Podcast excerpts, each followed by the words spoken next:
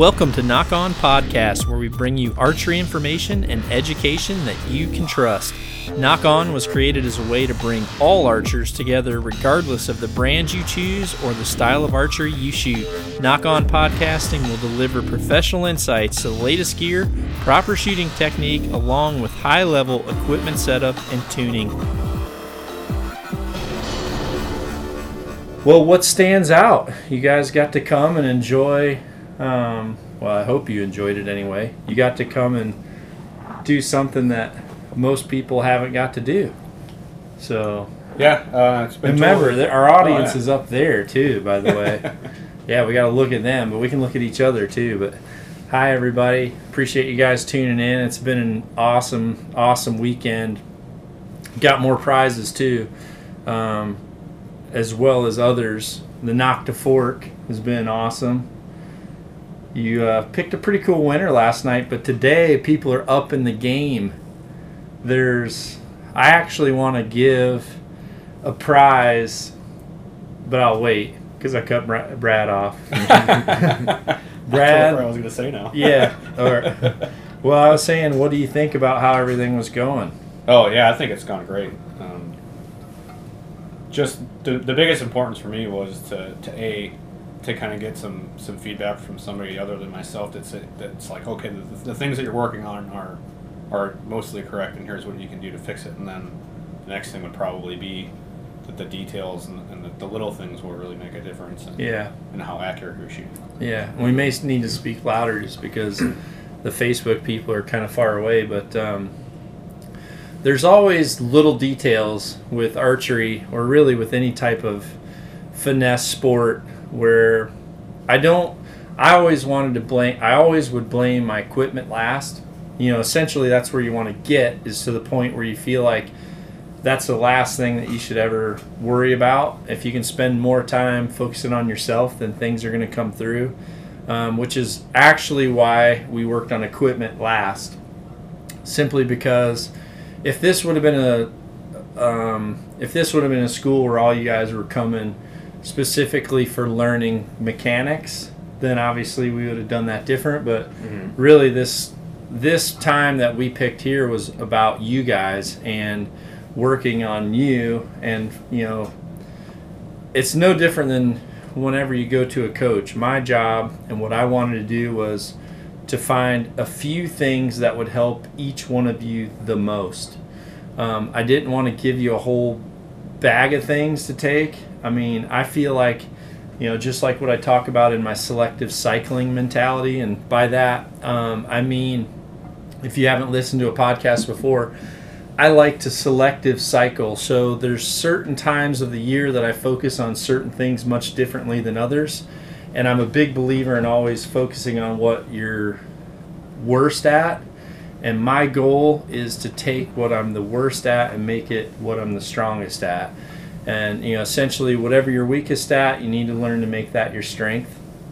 So I tried to find a few things with each of you um, that would help you make the most improvement at one time. Um, you, all of you, had great foundation. This is what's exciting about being a coach right now is people aren't coming to you at like a num a number one level. People, most people come now that are at like sevens and eights.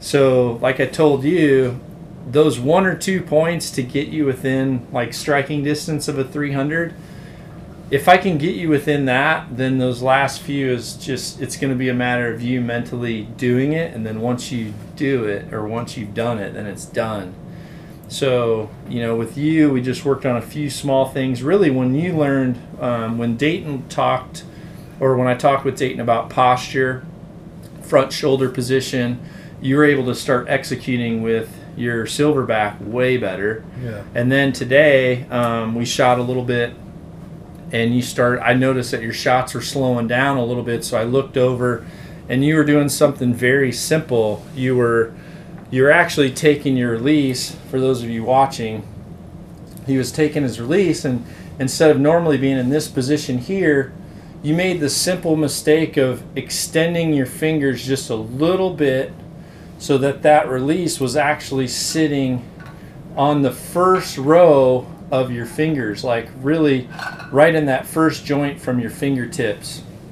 So as you pull in that position, the hand can actually elongate just a little bit. So with this release that's activating from tension, you really weren't able to get the consistency. So I've simply had you just move your hand inside of the release just a little bit, and then all of a sudden, instantly, you're like, wow, I can't believe the difference that made. It was definitely a world of difference. And obviously, I felt like I was pull, pull, pull. And it, of course, it had the give there. Once I reached around there, had more grip, and it, it just it just felt so much easier. Came Yeah. through. Another thing that really helped me out, and that was during the class. Um, I have a really hard time of figuring out which muscles in my back to use. The visual of placing your hand on your pectoral and pulling it back, I can actually feel that exactly what muscles need to engage. Before, I think I was totally using my lats Yep. and just pulling down on it. Yeah, lats and rear deltoids, and that's one thing with Ryan. Um, again, Ryan is the only one here right now that's continually competing. So I'm trying to really identify mistakes with you because you know having small mistakes can keep you within the tournament. Eliminating the big mistakes, that's what you know keeps you staying at the tournament, so to mm-hmm. speak. So one thing that you have a common mistake of doing is like kind of bringing the hand and coming through the release and coming down like this. So just being able to be here and watch them enough times to be able to capture that, um, you know, on video and then be able to identify it to you, then all of a sudden you're like, okay, Well, it's same thing for me. Everybody knows that I'm a loyal follower and listener. I've listened to every podcast at least one time. Um, for me, being able to finally get up here and have, I've sent you hundreds of videos and you send me back a reply, but having you right behind me to take my elbow and go, no, it needs to be here. Yeah. No, bring it over your shoulder like this, and having you actually there to physically correct me so I can actually commit it to muscle memory it, that it's so much easier than just getting a text. Yeah, you're doing this. You're falling out of your peep. Okay, what does falling out of your peep mean? And then you ha- having you stand here and show me. All right, that's what you did. Your shoulder fell this way. Your front shoulder did this. You need to worry about the back half, not the front half, and the whole process. The whole process, and actually hearing it and and being able to see it are two different animals. Um, Oh, I'm a very visual learner, learner, so I can listen to something audioly and be able to replicate it, but to be able to listen to it, see it, and then physically do it, it just it commits that to muscle memory for for me personally, and it, uh, it's definitely going to help my process. I'll be able to take a lot of that home with me. Yeah, that's awesome. With Brad, it was actually just a few very, very small things. One is his front arm position um, and how he was gripping the bow. Sometimes he was having contact on his forearm. And with Brad, it's actually a magnitude of several different things um, that play into that. One, um, Brad's anatomy is built much like Popeye. Um, just super solid mass, pure mass. But in all fairness, his his muscles naturally, um, when he contracts, the muscles ball up towards the end of the connections.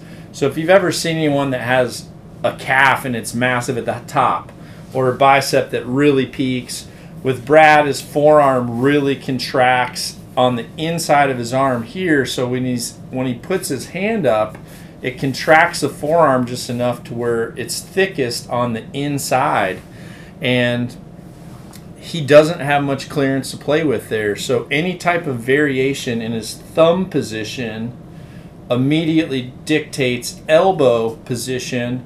So as the thumb moves up, the elbow moves down and it comes within the path of the string. So it's a very, very small, um, a very, very small margin of error for you with, you know, with that. And in your case, you know, having a little bit extra brace height is going to help you just from a clearance point of view. Um, but you were able to shoot in a sweatshirt, not have contact. We also talked about um, your importance of your stance because the first day that you were here, I like to take videos of people shooting exactly how they are, take pictures how you are. Um, and we ac- we actually never went back through your first day just because I think with the presentation that I took you through and me standing there through the presentation, you were you were able to identify probably with things that you haven't paid attention Yep. to.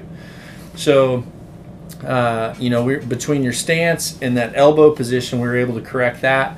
And then the other thing with you was it seems really simple, but the type of nocks for both of you guys actually, the type of nocks that you had selected, you had selected a short um, micro nock, like a micro, like a Super 3D or something. Yeah, yeah. Well, no, it wouldn't have been a Super the- 3D. the It was a micro super or whatever. micro yeah something like a whatever it was called but he had a short one and it fit fairly tight and i just when i clipped it on and clipped it off that connection when you start to pull it off the string when it pulls that string forward that's what it's going to do as the bow comes forward too and you know we didn't talk about this but some of the reason why you might not be hitting your arm is because it's actually not pulling that string further forward before it can snap off so we switched to just a standard Easton Super 3D nock, which is if you shoot a large diameter shaft, I can tell you that the Super 3D nock is probably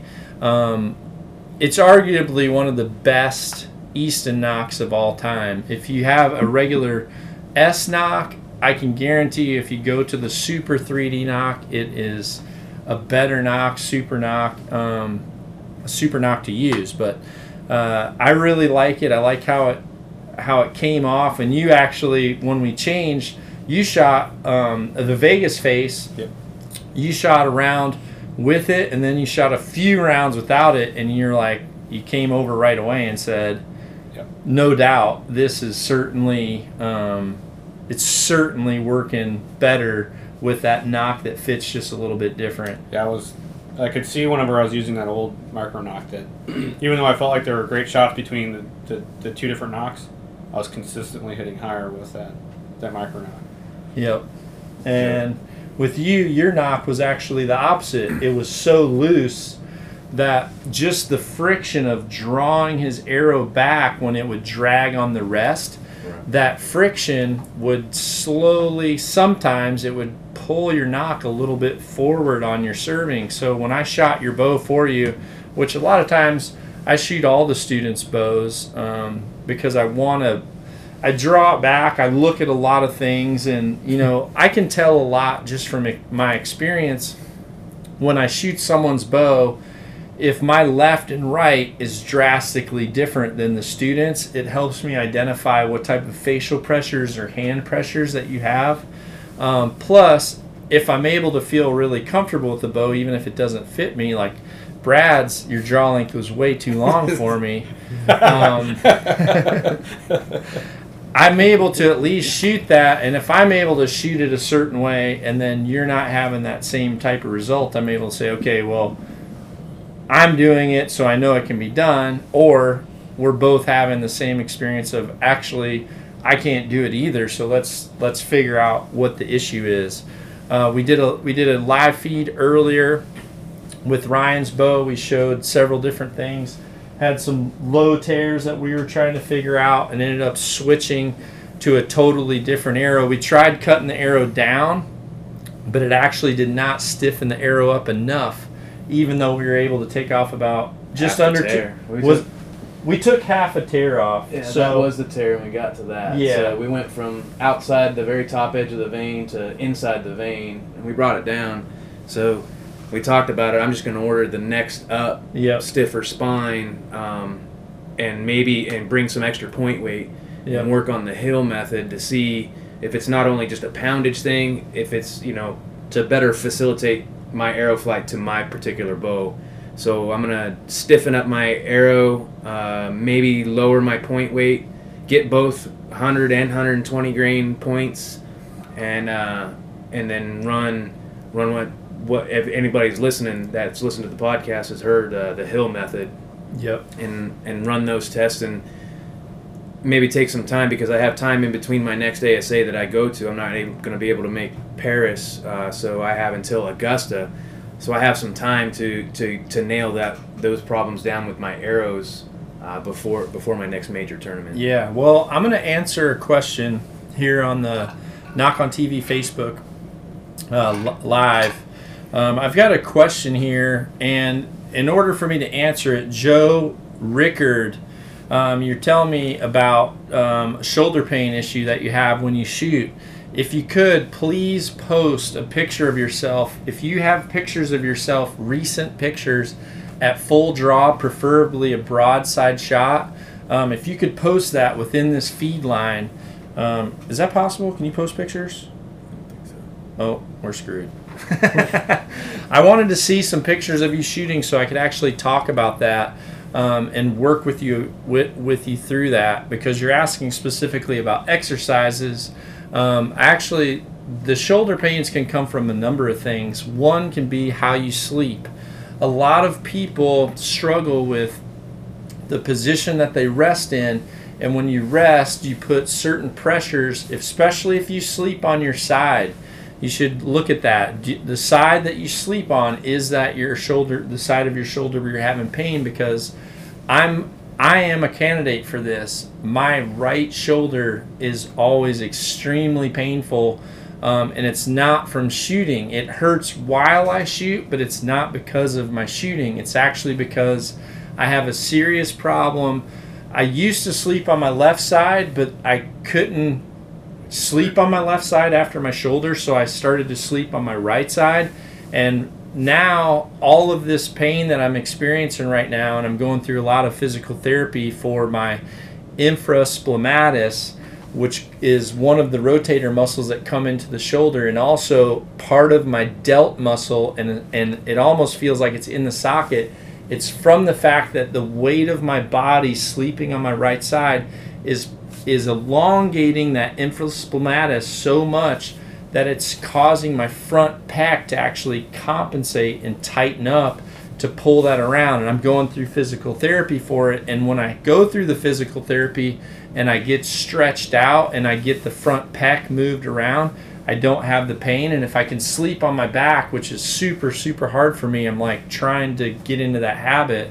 When I do sleep on my back I don't experience pain um, the other thing is draw length and shoulder position can have a huge impact on that specifically. So, the position of your front arm, and I'm going to turn towards um, the cameras here. So, the position of your front arm and how you turn your front hand also changes how your front humerus is actually packed into the shoulder socket. So, when you turn it, there's certain ways that you turn it where it puts different pressures on the joint. So some people that turn their thumb too far up, immediately this humerus starts to want to come up like this in the socket and it puts in a tremendous amount of pressure there. So a lot of people lock that back. And when you do that, or if you put it high like this, show you from the side. Watch out, Ryan. Get out of my way, Get out of the way. So if you compact it like this when you shoot, this position here is going to put a lot of pain throughout that socket, and you're certainly going to start to feel some pressure and some pain. So you really want to focus on your front hand position. Your front thumb position needs to be at about this angle right here, which allows this front elbow to be pointing at about 8 o'clock. And it's going to put that humerus in the socket in a part where it actually packs in there and it's not straining um, the rotator cuffs that are around it. And that's critical to preventing shoulder pain. Um, I'm going to read through some more questions. If you guys, do you have anything else you want to add in about how the weekend went or something like that? The caloric intake in this house has been astronomical because Dayton, Dayton's grilling ability has tested our eatability, and uh, we had we had some pulled pork last night that literally you didn't have you could just touch and it would crumble. I mean, it was amazing. I can't. I'm gonna be asking for some of his uh, seasonings and uh, definitely the Traeger's new, old, big, little. I've got one now at the house. I can't tell you enough about those things. They're amazing. Well, Joe I didn't listen to anything you said. I have a one track ADD mind, kid, he and just- I was reading. So yeah, that's what makes me good at archery, and that's what makes me bad as um, as sometimes a husband is if I'm looking at something, everything else is irrelevant at that point in time. If I'm looking at a spot, then I'm good. But everybody else in the room, it doesn't matter. But uh, so Joe actually just said sleeping is definitely a massive issue with me. I have a horrible. Um, I'm horrible at avoiding sleeping on my right side, which is where the pain comes from. Trying to sleep on my back causes me to snore. Amen, brother. I'm with you. I know it. I know. I wear a sleep apnea mask. I mean, I literally look like a Star Wars uh, Bane- pilot. yeah, Bane mask? yeah. I got. I look like Bane, but I'm connected to the to the bedpost. So it's it's pretty embarrassing. I got to travel with a CPAP, but it allows me to sleep on my back and not snore. And sadly enough, I snore because when I went through my surgery, I had to learn to sleep on my back. And I think once I did that, I started snoring and I developed this habit. Now, Rogan tells me he's going to hook me up with um, his doctor uh, or his sleep doctor that he met in LA that specializes in these super custom mouthpieces. I tried a mouthpiece that my dentist gave me, and it actually like pushes your front jaw forward or your bottom jaw forward, and it sucked. I literally felt like I'd been jacked in the face every single morning.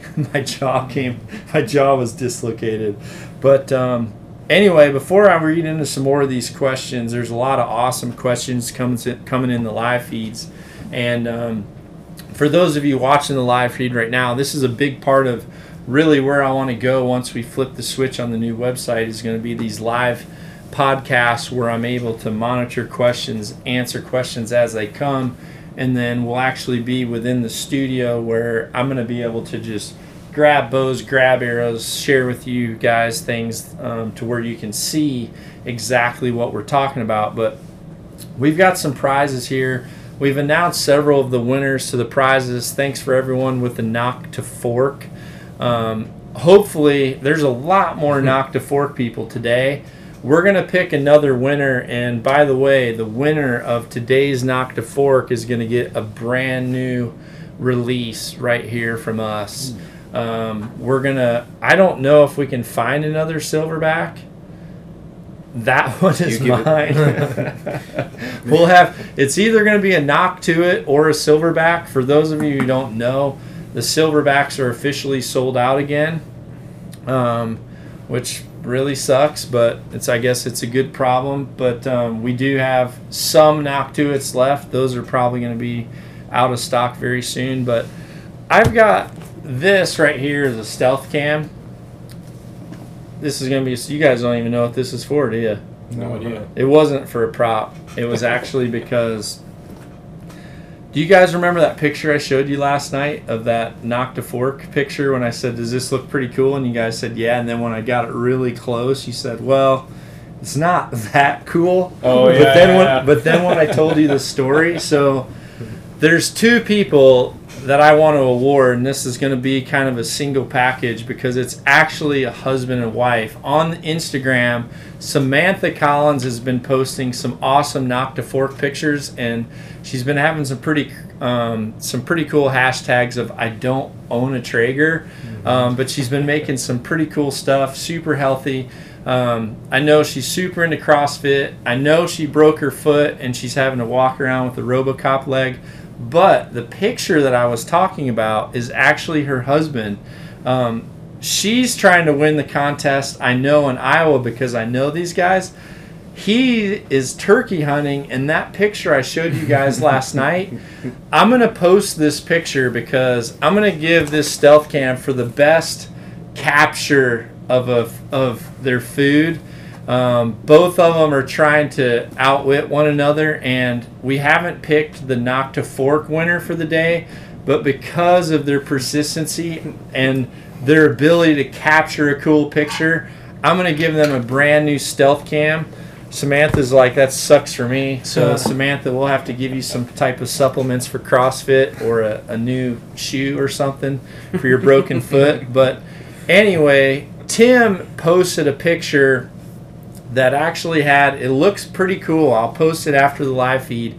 But when you look at it from a distance, it looks like it could it could potentially if the if the sausages were sliced better, it would have been like picture perfect. But what's hilarious about this picture is he's actually in Nebraska turkey hunting. And once I told you guys, this is actually from his blind. And he's got he's got venison uh, venison Soft sticks yeah. that he actually I know that he had them made for my buddy Waylon at Hunter's Smokehouse. Um, they're venison sticks cut and then they're on a little bit of avocado and they're on a small little like wedge Red bell of a pepper. bell pepper, pepper, and yeah. then they're on like kind of a cool little plate type thing but when you look at it you realize it's a paper plate this is literally a guy that's like trying to win the nock to fork From from inside of a turkey blind on an out of state DIY hunt. Props, dude. You're winning a stealth cam. That's awesome. That's awesome. The next one, this right here, I'm gonna I'm gonna give this award right here. Every every uh, patron, every military guy wants one of these suckers, don't they? I'm sure. My dad loves these babies. Oh yeah. We, we take them everywhere. You know who this is going to go to? He did, he didn't win last night, knocked a fork, and he's actually just been shy of several contests. He was a he was in the high running for the patron award. Mhm. So I'm just going to go ahead and give this brand new Yeti right here to Fred Gross because Fred, you're awesome, dude. Um, really appreciate your service to the country, everything that you did. Um, if everybody watching has seen the Try Knock, the Try Knock plaque that's in our kitchen, Fred made that for us during our very first or second season of the show and sent that. That's me, Sharon, and Harry. He's an amazing woodworker, and obviously he works up with my good friends or my good friend Justin Hackett, um, building fire trucks, and is just a super super cool dude. Awesome dude, and uh, thank you so much, man. I'm gonna send you this. That's awesome. So what we're gonna do is I'm gonna. We've got four hats here, signed hats. Um, these are all Hoyt hats, so if you don't use a Hoyt, then deal with it. Um, but I'm gonna give those four hats to the people within our live feed comments that have the best questions because I know right now with this live feed and this live podcast, we're not able to um, to answer all these questions. We're able, you know, I'm I'm hopefully we're able to give some decent information for the people listening to the podcast, but I want to be able to tomorrow when you guys get out of here and I have my one day home alone. um, I want to be able to do a podcast and go through this live feed and actually answer some of these questions here, um, which is going to be pretty cool. But um, I want to answer. Let's get on another subject here. Um, let's see. I want to find a question here from somebody quick. Um, Mike Coates. Mike, you're awesome too. I recognize the name. I recognize most of your names, just so you know. Um, if I don't recognize your name, I can guarantee you if you are active, Sharon always puts you guys in front of me. In the morning, she'll just come up and say, you know, Brad of all Brads, he's a pretty cool dude, even though he's like a leprechaun. And I'll say, all right, thanks for letting me know. And I keep an eye out for the leprechaun. So next time I see him, I can say thanks. But let's see. So Mike's asking, can I increase the feet per second of the wife's bow by changing the lead off? And will this change the spine of the arrow on which she shoots? So that's an awesome question because sometimes let off can certainly change speed. So a 65% let off bow most of the time will have a little bit more speed and it's not much. We're talking minimal. This is minimal, minimal stuff. Um, it can change the speed. Um, however, other than speed, it actually can have more of an effect on spine, which is directly relating to to we're your at, yeah. situation today. So with Ryan, he actually went through. He called um, Dan McCarthy. Pretty much said, "This is my poundage. This is my draw length." And Dan told him, "Because you're shooting Dan McCarthy's arrow, um, which is a super straight, Straight arrow." Um, hi, Dan, if you're out there.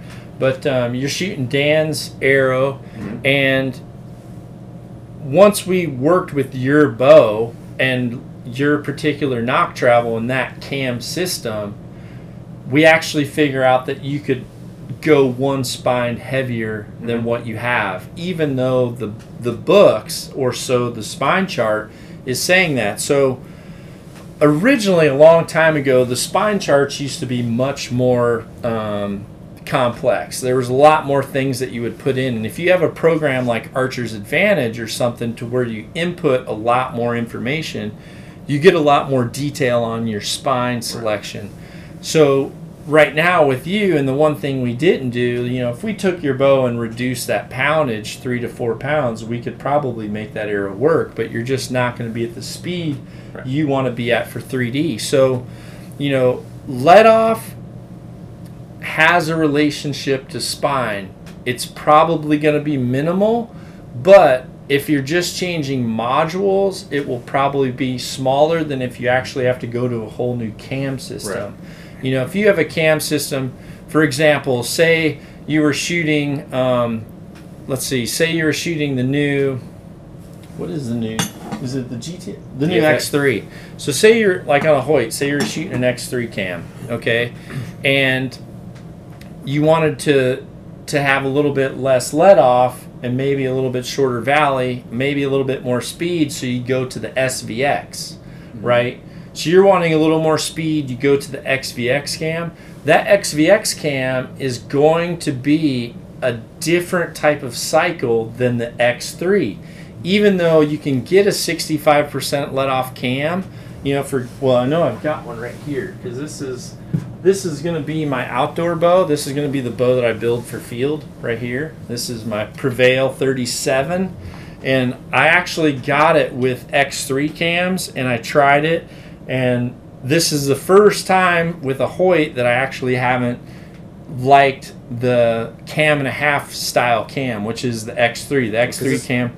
This is more like a spiral cam. Used to be, No, this is no, this is actually like a just an original cam and a half system okay. is what this one is. Now the SVX cam is more like a spiral cam. So right, so yeah, and this is the first time in years that I've preferred the spiral cam over um, just the regular cam and a half system. Now this is um, a 65% let off module, but what I found is I actually with with the X3 on 65%, for me to be able to get an arrow to work the same with that SVX, I have to go down in poundage a little bit with the SVX to get it to match. So it really depends on that cam system. Uh, but that's a great question, Mike. You should be pretty close. And honestly, the lower your poundage, it seems like the less that starts to matter. For example, Sharon and Harry, they've got bows and they've shot a number of cams over the years, but they've continued to be able to shoot that Axis 600 arrow even though they're shooting a magnitude of cams. And it's because they shoot a lot less weight overall. That, that actually goes into a question up, but up just a little bit. Miss Brenda was asking what would be a good starting bow for a woman. Who's Miss Brenda? She was on the. She was? Yeah, she asked a, a good starting. starting All bow for a Hi. Brenda. Before we get into that, real quick, I'm gonna go check on the Traeger. Okay. Chicken's almost done. You guys want any appetizers? like, you're going to bring them down here? I could bring some appetizers. down. Bring a few little appies down here, and then you poppers. finish up and let us know when we need to wrap up this live feed All right, because I'll be right back. my we invited the neighborhood over. Let's see. what Um, was your name? yeah, we invited the neighborhood over. Miss so- Brenda Sheffield. All right, Brenda, thanks for the question. Um, let's see. Well, she's okay. That's she's, a different one. that's a different one. yeah. But she I think uh, I think a great starting bow for people, honestly, like that. I'm trying to think of what I'm terrible right now because I can't think of um, what Hoyt's new like kind of price point bow is. Used to be the Power Max, um, then it was actually That's- this it used to be the Charger, yeah. then it was the Power Max, right? yeah, Power Max. So that Power Max, and see, I'm a I'm a Hoyt person, so um, you know, if you've got one, feel free to ch- tune in. But I'm for, a Hoyt person. for the PSEs, any of the Phenom series, uh, the Phenom SD specifically, it's a shorter riser. Uh, that's a good good starting bow. I mean, it's a little bit in the higher end, but any of uh, any of the smaller smaller brace heights or smaller br- axle to axle bows that we have in our line, uh, the Brutes are a good run, and uh, a couple of the Bow Madnesses. the one thing that you really need to learn about is what one what's your your budget? Okay so if your budget is let's say your budget's 500 bucks what you need to look at is i want a decent bow but i also there's certain accessories that are really important to have. You can come in closer brad if you in? want to scoot in here. The um, people that get that cut corners on accessories and buy a plastic rest that moves around or doesn't have good adjustment or even sights that don't have easy adjustment or really tough to, to move um, those types of things or even bows that have very very cheap inexpensive strings from the factory all that stuff is relative to even though you're paying X amount for the bow, it, your bow is only as good as the accessories that you put on too. So sometimes, you know, I've been able to take bows that are, you know, low end bows, but the bow is repetitive all the time. So you need to put repetitive accessories on there too. So you know, if you end up spending 450 bucks on the bow, but then you're stuck with buying, you know, a plastic rest, a plastic sight, and then, and then well the release honestly your release if you buy a release that the length of the shaft is so long to where your hand is behind your neck and you're having to reach forward and the trigger has a whole bunch of travel in it that sort of thing is kind of it it brings forward habits that'll end up making you not as accurate as a shooter so i can tell you i actually hunted um, with that Power Max, or it was a Charger at the time. I spent my entire season shooting a Charger, and honestly, I'm to the point now where, as much as I love my Pro Defiant, just for all of you out there who keep asking this question, I feel like I want to like take a less expensive bow. I want to go back and literally go in on a budget. Like a I should- bow. I should do that. I should like run a survey of, you know, for those of you getting into archery, what is your maximum budget and let and just take a survey monkey, let everybody pick what their max is and then I'll build a configuration that I can come in at under that price with stuff that I buy from, you know, my locals, well probably I'll buy it from Lancaster and or I will buy it from Lancaster and then um, I'll hunt with it and show you guys that it works and show you how it shoots and show you that I can shoot just as good as the next. Um, there's certainly bells and whistles that you're going to miss out on, but for the most part, it's going to work really, really good. So, the, that's the first thing whenever somebody comes into the shop there at Lilnet. Um, that's the first thing we ask is first of all is what what do you have in mind? Because we carry you know four or five different brands. I don't want them to just come in and go, hey, what do you recommend? I go, okay. First thing for me is, have you shot anything, and do you have anything you particularly like or you're looking at? And then the second usual question usually is, what's your budget? Because like you said, there's no point in driving a Ferrari if you're going to put shitty tires on it. yeah. You know, if you're gonna, if it's not going to be able to handle the performance of of the car, then what's the point of of driving that car? So you need to have something that we can, like you said, uh, make it systematic and and work from top to bottom, not just you got a really expensive bow and junk on. it. Yeah, absolutely. Yeah, you can buy a super high end bow, but then if your budget's fifteen hundred bucks and you go and buy a fifteen hundred dollar carbon bow and then put you know two hundred bucks worth of eBay accessories on there, guess what? You got a two hundred dollar eBay accessory bow. That's what you got. Um, I'm gonna give this hat right here to Brenda because that was a great question. Perfect. So Brenda, right here it is. You get a hat, and next hat. Um, I'm I actually I'm seeing several questions here that I really like um, that I'm just going to go through. Um, Joshua Bartneck just said the question. I experienced target panic for the first time yesterday. I shot for about two to two and a half hours, and at the end of the day, I could not get my shot off without letting down into the valley and then having to recover. I probably did it six or seven times. So, dude, overtraining, bro. Um, if you're shooting two and a half hours, this is the thing. Everyone wants to know how long do I practice? What did I tell you guys? Practice until bad things happen. Yep. So Well, you shoot poorly. now. Before the bad, stop before the bad. yeah, preferably. Stop before the bad happens, and then if you start getting yourself into a, you feel yourself doing bad things, just stop, put it down, and go find something else to do. Yep. Uh, so you're not repeating, you're not repeating those bad habits, trying to dig yourself out of the hole, and all you're doing is digging your hole deeper. Yeah, and you know, there's a fine line there. So last week, or it wasn't even last week, a few days ago when I was with Joe, it was the same thing. We shot for a long time, and Joe's so different than me. I can pick up a bow and I'm normally in my groove.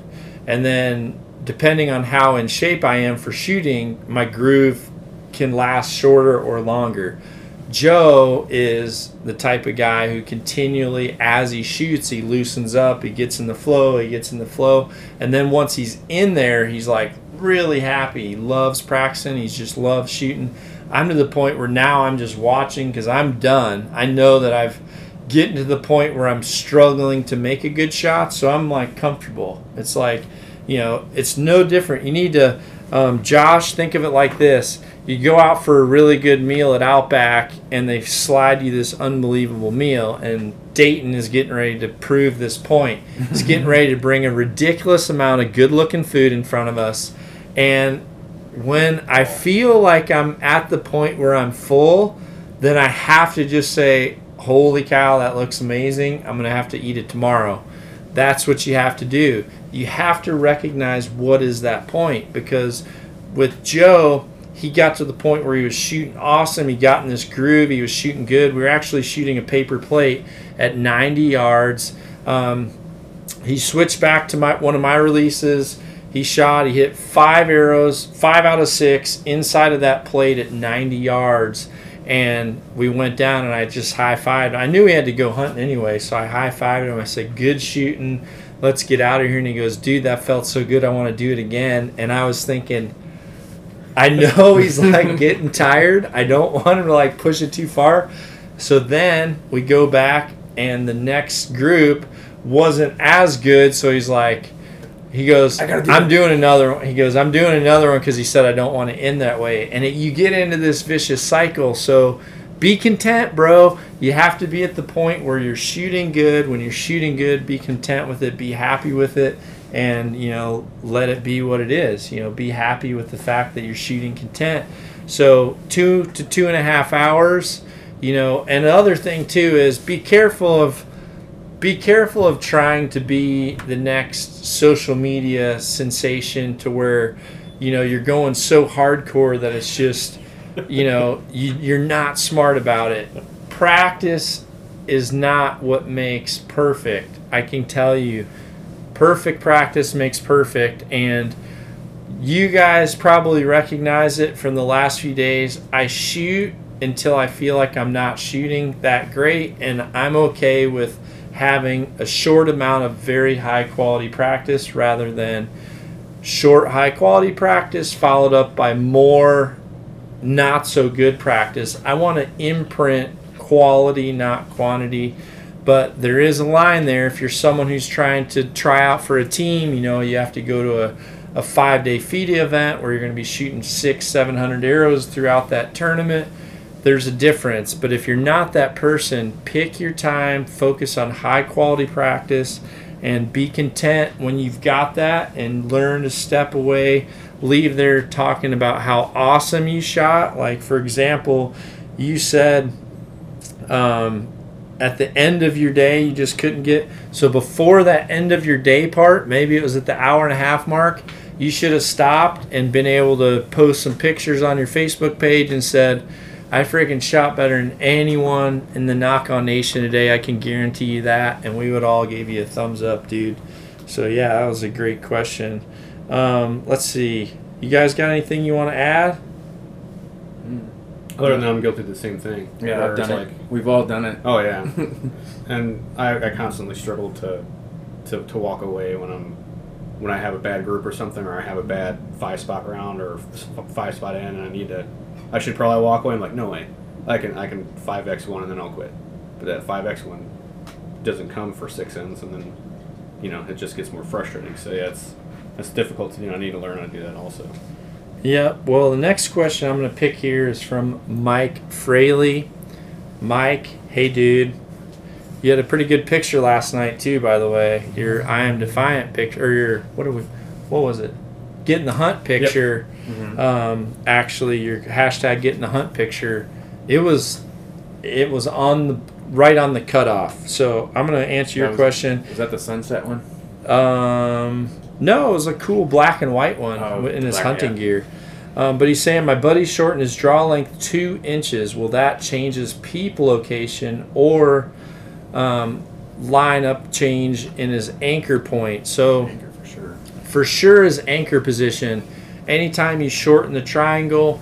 Now, if he was a person who had a bow, say he had a longer axle to axle bow, and he had it drawn to a position where his anchor was comfortable, but he recognized that he had too much string on his face, so he wanted to bring that string forward on his face. Well, if you lengthen your loop, you can actually maintain your same anchor point. So if you're shortening your bow in order to perfect your clearance on your face, mm-hmm. then your anchor can stay the same if you lengthen the loop. But if you want to keep that, you know, if you're overall trying to shorten everything up, then it's certainly going to change how he feels on his anchor because, you know, a lot of people that switch from, say, a, a caliper release, a lot of people put that thumb behind their neck, right? So then when they switch to their handheld release for the first time, they try to put their knuckles at the back of their jaw. That's it's pretty common. And when you do that, you actually have to have your string further back on the corner of your mouth. I've got a bow right here, so I'll grab this thing, show you all what I'm talking about. Um, let's see, I'm gonna grab an arrow here. Do, do, do, do, do. Where am I? Don't Jim Miller the door. I'm gonna. You might want to get out of my way, bro. yeah, get out of my way, Ryan. I'm gonna Jim Miller this sucker. So. I don't Uh, want to catch an elbow to the face either. So I'm- Everybody's leaving. All right.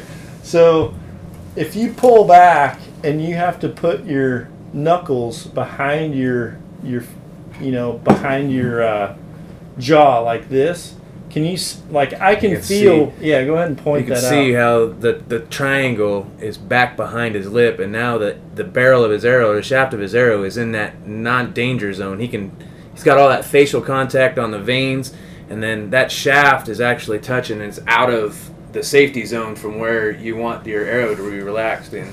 Yeah, get out of my safety zone. so, oops. For those of you podcasting, that's my knee. This is what it's like when I'm on an airplane. My knee keeps banging everything in front of me. Um, so, the flip side of that is if they're trying to get their draw length to where now they're anchoring correctly, right? Mm-hmm. So we all just saw that I'm drawing too long. So now if you draw back and your, your bow stops and you come over to your anchor is fitting properly on the side of your face, index finger under your jaw, middle finger at the top of your jaw, string at the tip of the nose. Now show him the difference, Ryan. So again, you can see how now he's completely clear. The only thing, any only facial contact he has is there might be a little bit of the nock, and that's not going to be enough to cause any kind of variant in your arrow. And it's his vanes are completely clear of his chin and all his little fuzz, and it'll it'll clear uh, a lot easier than if you have it smashed up against your cheek. What's this little fuzz stuff? Making fun of my little fuzz? Your scruff.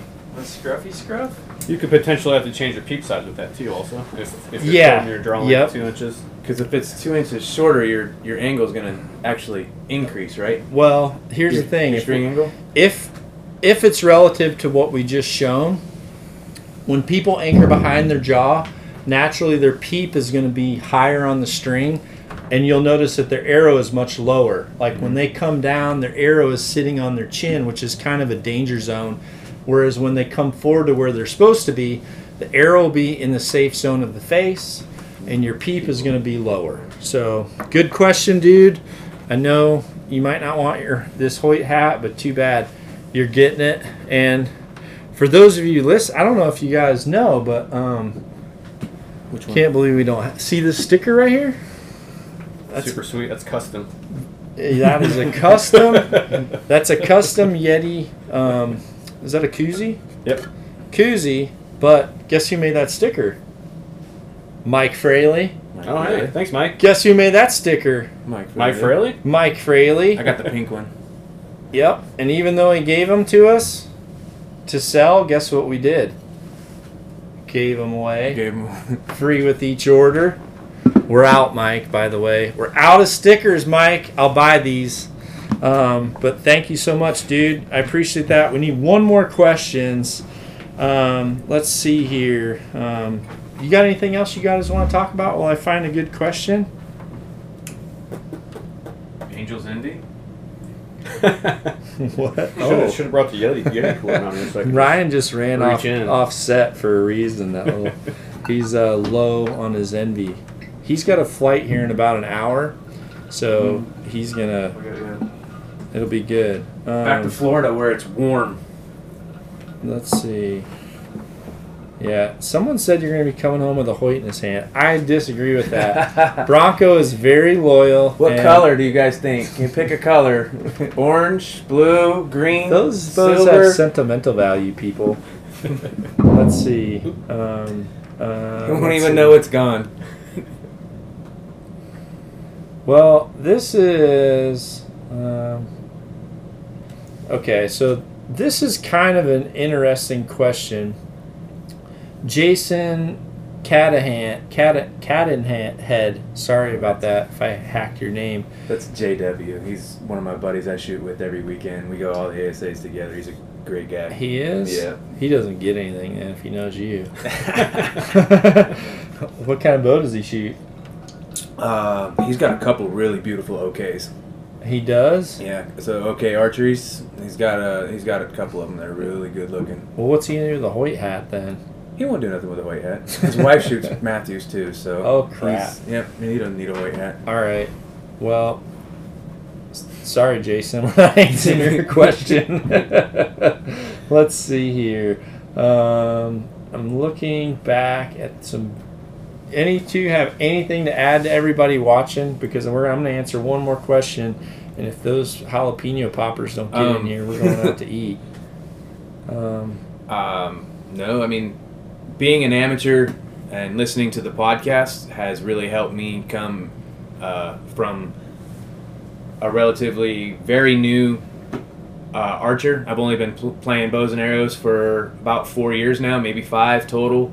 Uh, I started similar to John, was started bow hunting and sucked and wanted to suck less. So a couple of my buddies in back home said, "Hey, let's go try this 3D stuff."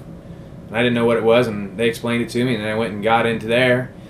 Uh, both both my buddies Brian Gustafson and, and Brian Hinton said, "Let's go, let's go play this game," and so because we're tired of you missing and getting all mad. Went and played some 3ds up uh, some northeast Florida different 3D ranges around there, and then just fell off deep into the rabbit hole. Uh, been following. I started following John just as the hunting show because I was really deep into the hunting show, and he played loud music and ran around act like he was playing his bow like a guitar on top of his buggy, and was like, oh, that's different than everybody else. And the rabbit hole just started there, and now I'm here. I've follow all the podcasts. I think I'm a semi half decent, you know, bow mechanic and getting better every day as an archer. Just don't give up. I know I'm at that point right now where it's really frustrating for myself, and it's just keep keep going and keep going and trying to get yourself better and help people that I can um, that are you know at a lesser level than I am and try and learn from the people that are a better level than I am. Luckily in Northeast Florida, I'm surrounded by a lot of really good archers, and in, in all kinds of different categories. We got women's, uh, we got a lot of real good women down there, Uh, we got a lot of known, uh, real good known shooters, and then I've got seniors. I've got all kinds of different archery advice that I can learn from down there, and I can't appre- tell you how much I appreciate those archers and the archery community itself.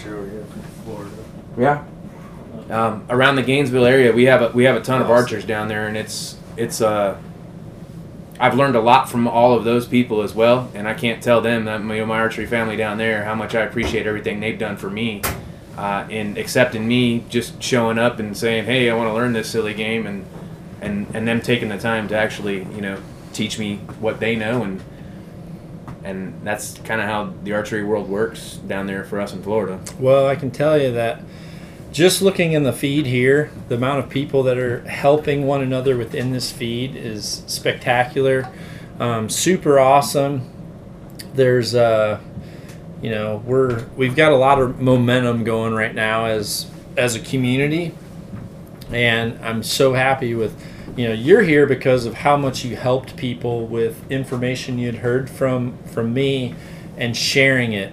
You know, I can't tell all of you out there enough you know the people that sponsor what i do they don't listen to these live feeds. Mhm. all they do is look at response. So your ability to share and respond and express to them what you feel like i'm giving back that has value. Just like you giving back within the community and sharing you know hey check this out or john answered this before you know copying and pasting a link you know, he had such and such on the podcast and they talked about this. All those little things that you do, that's why you're here. You won the patron award because you're helping. When I look back through these feeds, it's the same way. Everyone's like, right now, there's people like Michael Fraley had ants in his pants here, kept asking people a million times about, you know, is it, are you better off shooting 50, 60, or 70? And finally, people were helping him. So that's awesome. But I do have the last question. And there's tons of good ones. I'm going to answer some on the podcast. Um, but I liked this question. There's tons of good ones. And actually, someone within the uh, Facebook Live feed actually said that he is a physical therapist. So for um, for the guy that was asking earlier about the shoulder injury, um, he might be a great person to contact. I appreciate you offering your expertise. That's great. Um, but the question is, how do you manage fatigue from working out and a shooting schedule? And I mean, Talk we're gonna ask Popeye.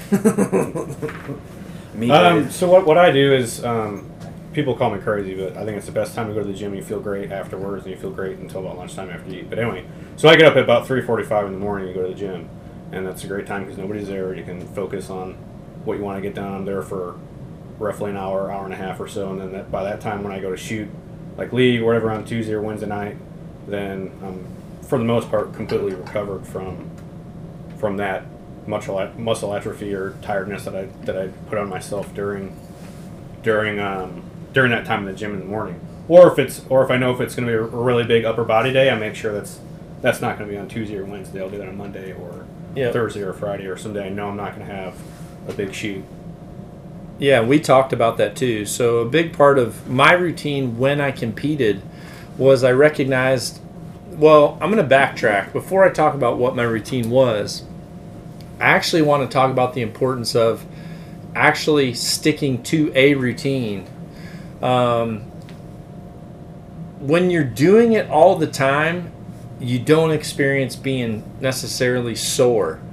Um, certainly, if you're working out all the time and you, you know, maybe there's times where I'm doing a lot of good back work, a lot of solid back work, but in saying that, I also incorporate a lot of deadlifts for, you know, for example, this past month, I went heavy. I chose to go heavy in my weight. So when I did that, um, I experienced some soreness in areas that I wasn't really used to because it wasn't part of my routine. No different than if I neglect kettlebells for a while and then all of a sudden do them, I'm going to feel a little bit of soreness, right? So the main thing is if you continually work out and if you're continually doing it, then it's easier to not have this like un you know un unmanageable soreness. If you're the type of person where all you want to do is, you know, maybe you want to go to the gym twice a week. Well, the reality is you need to pick those two days a week when it's not important for you to shoot. But if you're saying, you know what, I want to um, lift, I want to either lift or run and shoot five days a week, and that's pretty much my routine. I try to separate the two. Um, if I'm able to, if I really want to shoot in the morning, I shoot at first light and then I immediately go and lift.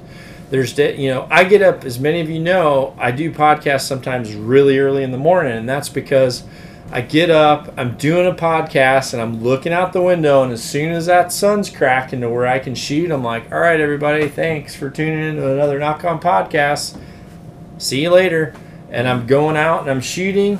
And then as soon as I'm done shooting, for me with my routine, I go up, I see Harry and, and Sharon, we have breakfast, and then I go right to the gym. So then I'm able to work out after I've already shot. Now, if I don't shoot and say it's a day where I need to work out before work, then I might get up and work out first thing in the morning and then I'm going to shoot at last light. So you really have to pick and choose those times. You don't want to put them on top of one another. Obviously, lifting and then shooting, especially if you're if you're finesse archer, that's not going to it's not to work. No. You know, some of the stuff where if you're going to lift and then immediately try to shoot, in my opinion, you're kind of putting yourself in that position of what I talked about earlier. You're setting yourself up for potential target panic. That's my personal feeling because although you need to be able to know how to control and manage yourself to make a shot when you're tired and when you're floating around and you know if you have to run up a hill and you come over the hill and there's an elk there and you got to pull back and make the shot. I can understand needing to know how to control that moment but in the same sense if you making that one potential shot of a lifetime means you getting target panic during these days of practice because you're trying to like you know do bench press and then all of a sudden try to like shoot quality shots, especially with like an evolution or something like that, they're just two totally different mindsets. Right. You know, my mindset is based off me being the most accurate archer I can possibly be, which is why I was a hunter and I left hunting to become a target archer for the non hunting season. I wanted to incorporate perfect shots, perfect practice, become the most accurate archer I can possibly be, and I'm a more successful bow hunter because of it. Right. I mean, when I go out, I'm able to make shots that a lot of people don't don't think I should make and won't make. That's the reality. And it's because it's because of that. So when it comes to fitness, be consistent on my goodness. Uh, This is the best way. And Uh-oh. that's a Nock On They- podcast, folks. Things are getting real right now. See, what I like to do for my workouts is I like to get Oh, this. well, what I noticed, John, is Jesus. I did I did that six Theo, Can you weeks, see this? right? That's that's chicken thighs. That's bacon wrapped, stuffed jalapeno poppers, And and stuffed Mushroom. mushrooms, all cooked on the Traeger. On the Traeger. Ridiculous. Uh, Hopefully, you got a picture of that. Do we have smell-o-vision in here? right. I do. Well, I noticed when I was doing my high rate, high interval rating training Oh, Shades wants uh, some. for that six weeks.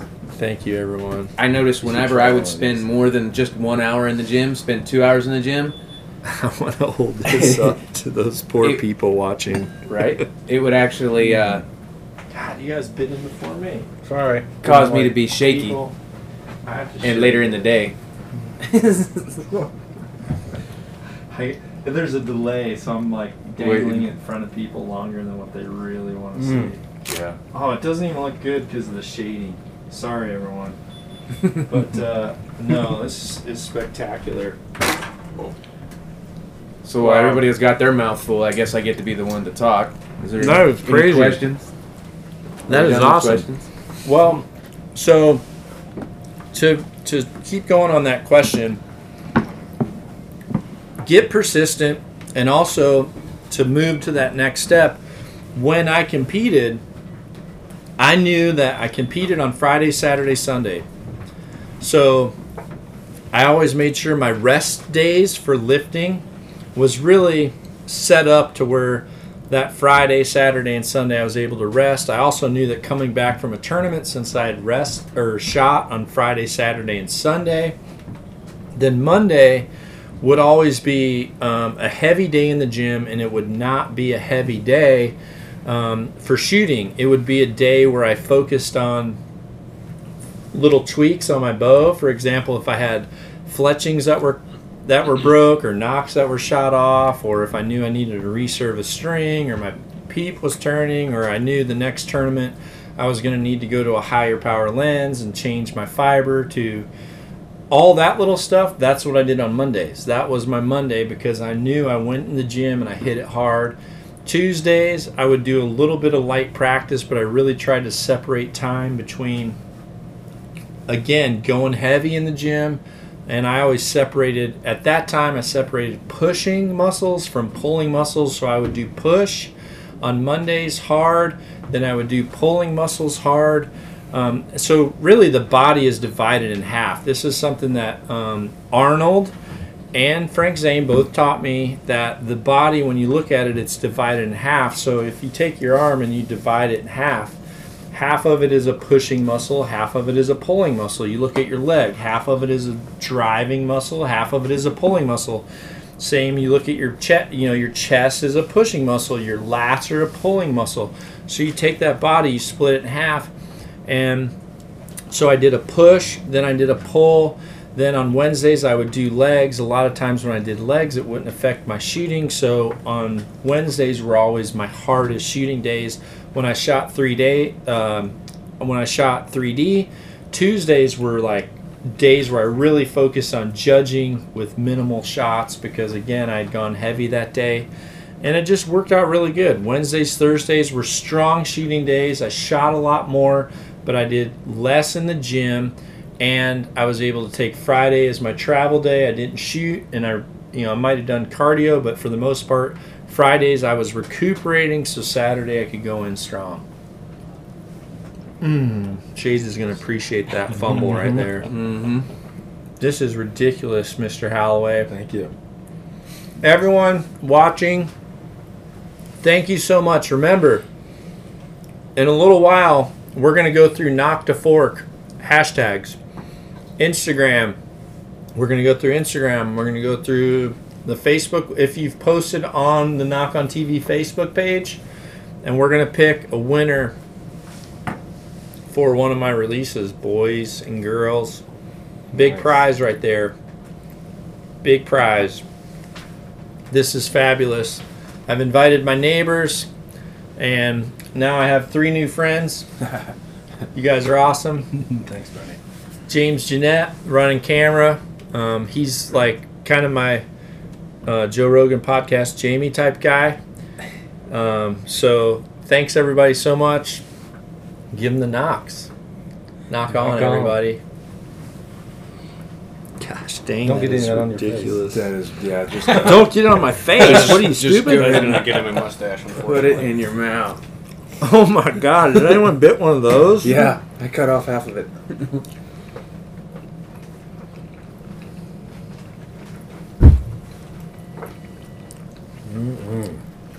Thirty-five thousand likes. Nice. Not bad for 45 minutes. Was a couple?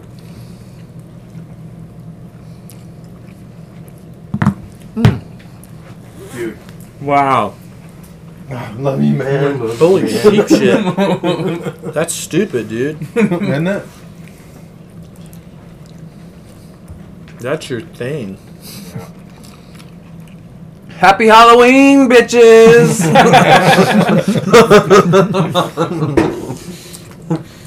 Hey. That one did beat Brad, by the way. Did it? It did. Huh? that, that little video he pulled up yesterday. Halloween, bitches. Oh my god, those mushrooms. Yeah, it did. Yeah, the mushrooms are the bomb. What's awesome is I kept my podcast rolling. Uh oh. just because people need to hear it. Yeah.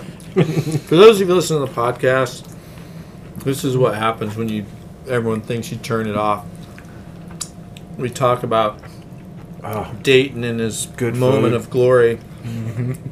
I don't. What was that from? Dub Smash. I was in um, in a hotel with my wife, her sister, and my niece. And we were just doing dub smashes. What's Dubsmash? Uh, so it's um that had come off of a movie somewhere. Somebody said was with some girl and says "Happy Halloween, Happy Halloween, bitches," and so you have the audio of it, so you lip sync it basically. Mm. So that's what that is. Well, Oh, so was that wasn't even you? No, not the not the audio. Of It Obviously- wasn't? no, oh, You no, I lip synced it. like, yeah. this- this inner- Dude, I thought that was you. Thought it was you. That was That's awesome. what's funny. Yeah. Is we've got this like big bearded manly man freaking cooking on our Traeger, and then he posts his own like hashtag beat Brad to win this prize that we had on our contest, and it's this big manly man saying. Happy Halloween, bitches! And I didn't. And then you got to do the wave too. Oh, Yeah, you're, and you're, the and way was solid. and certainly Yeah. Are my neighbors upstairs? yes. They are? Yep. All right. Thanks, everybody, for tuning in to another Nock On podcast. You're Nock awesome. Nock on, everybody. Nock on. This is what eating a microphone sounds like. and if you're still there, that's what a Yeti with smoked ice balls sound like. See ya. You got any more of those? Be sure to visit nockonarchery.com to see our entire line of trendy Nock On lifestyle clothing. nockonarchery.com.